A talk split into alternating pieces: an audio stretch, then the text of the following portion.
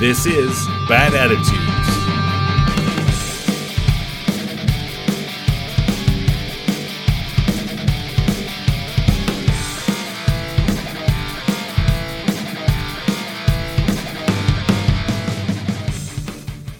Hello, friends and strangers. Welcome to another episode of Bad Attitudes, an uninspiring podcast about disability. I'm your host, Laura. Think churches care about disabled people? Mm, maybe not. If you like this episode, share it and the podcast with your friends. Word of mouth is absolutely the best way to grow this podcast and our community. And please make sure you are rating and reviewing the podcast on your preferred platform. It really helps me out. If you'd like to contribute to the show, please visit ko-fi.com slash badattitudespod. Your contributions help keep the pod running, and each donation gets a shout out in a future episode. Through July, I will be donating half of each contribution to Everytown for Gun Safety, a movement of parents, students, survivors, educators, gun owners, and concerned citizens working together to fight for public safety measures that protect people from gun violence. Visit everytown.org for more information. For questions, comments, or ideas, email badattitudespod at gmail.com or reach out through social media. Follow at Bad Attitudes Pod on Instagram, Facebook, and Twitter. As always, I want to remind you that disability is not a monolith. My experience as a disabled person is going to be different from the experiences of other disabled people. I am one voice for the disabled community, but I am not the only voice. When I say that churches don't care about disabled people, that's not factually accurate. And maybe it's unfair of me to say that. But if you didn't know, churches and other religious entities are exempt from the Americans with Disabilities Act. This includes schools run by religious entities and any public events hosted by said entities. This means that churches, mosques, synagogues, etc., are not legally required to be accessible to disabled people. It means that institutions that use the idea of welcoming all people as a big part of their marketing may not actually be welcoming to all people. The reason for the exemption is that by requiring religious entities to comply with the ADA and allowing the government to initiate legal proceedings against religious entities in regards to the ADA would be, quote, an impermissible government interference with religion. Basically, there would be too much state in the church. I find this somewhat laughable considering that most churches are basically commercial enterprises these days and that a whole lot of churches are putting the government in the pulpit. Religious leaders are telling their congregations how to vote, but disabled people can't get a little protection when it comes to accessing religion. I personally have never really understood why churches don't have to pay taxes. I'm sure it seemed like a good idea at the time, but a lot of things seemed like a good idea in the 18th century slavery, child marriage, the Second Amendment. That doesn't mean those ideas are appropriate today. Religious institutions benefit from infrastructure as much as businesses and individuals, so why shouldn't they be contributing towards the maintenance of that infrastructure? Frankly, not paying taxes is how we end up with megachurches and guys like Stephen Furtick, Joel Osteen, and Jim freaking Bakker. None of these men are what you could call squeaky clean, no matter how much they testify.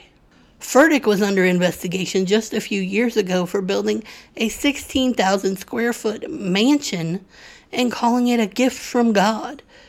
It might just be me, but I don't think God would feel it necessary to give a family of five a house with seven and a half bathrooms.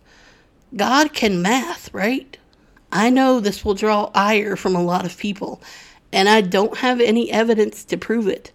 But in my gut, I truly believe that Stephen Furtick is a con man and Elevation Church is a scam.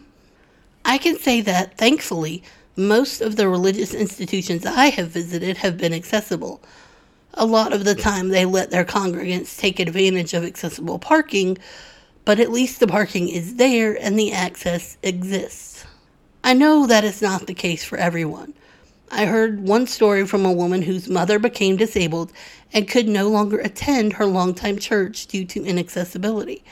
When she died, the church would not allow her to be buried in its cemetery because she wasn't active enough in the church. I have to wonder if the woman continued to contribute financially to this church after she was unable to attend and how the church felt about accepting her money even though she wasn't an active member. Probably felt just fine. It may not seem like a big deal since a lot of religious institutions still make an effort to be accessible, but this feels like another way we permit religion to discriminate against the disabled. In many ancient communities, for example, in Native American communities, disabled people were revered as being stronger in mind and spirit. It wasn't until the advent of modern religion that disability began to be associated with the devil, with demonic possession, with punishment for sin. Disability is not viewed favorably or even neutrally in religion. It is something that must be prayed away, that must be healed. Don't forget about the prevalence of faith healers making the rounds, convincing innocent people that they or their children could be healed simply by the laying on of their hands, in exchange for a nominal monetary donation, of course. And these people aren't part of fringe religions. These are mainstream religions that many of us may even ascribe to. They call upon scripture that we are all familiar with. Right out in the open, religious leaders are telling people that being disabled is not okay and making money on it all the while.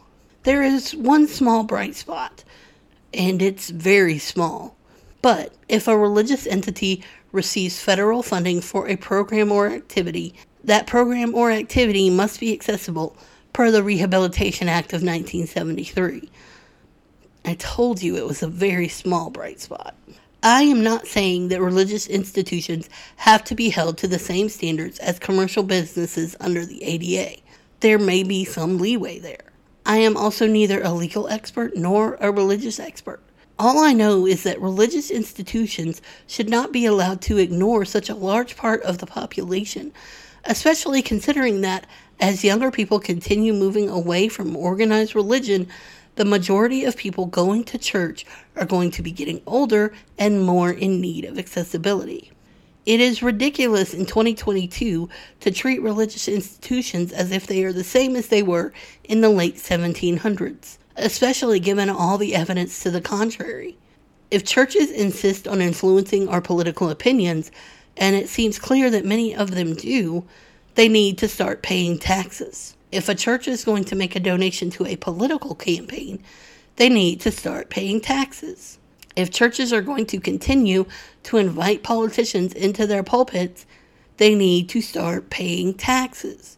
They need to be held accountable just as any other business would be held accountable to the laws of the land. I'll also note, with extreme interest, that 99.9% of the religious entities doing the aforementioned are Christian churches, not synagogues, not mosques, not other religious institutions. It is almost solely Christian churches that are attempting to influence the politics of their members. The United States is not a theocracy and should not be treated as such. Whenever I speak on the topic of religion, I always feel like I should clarify where I stand. I'm not much on organized religion. I've never gotten much out of going to church. I consider myself more spiritual than religious. But I do believe in God and Jesus, just not Republican Jesus. Thanks for listening, and I'll talk to you in the next one.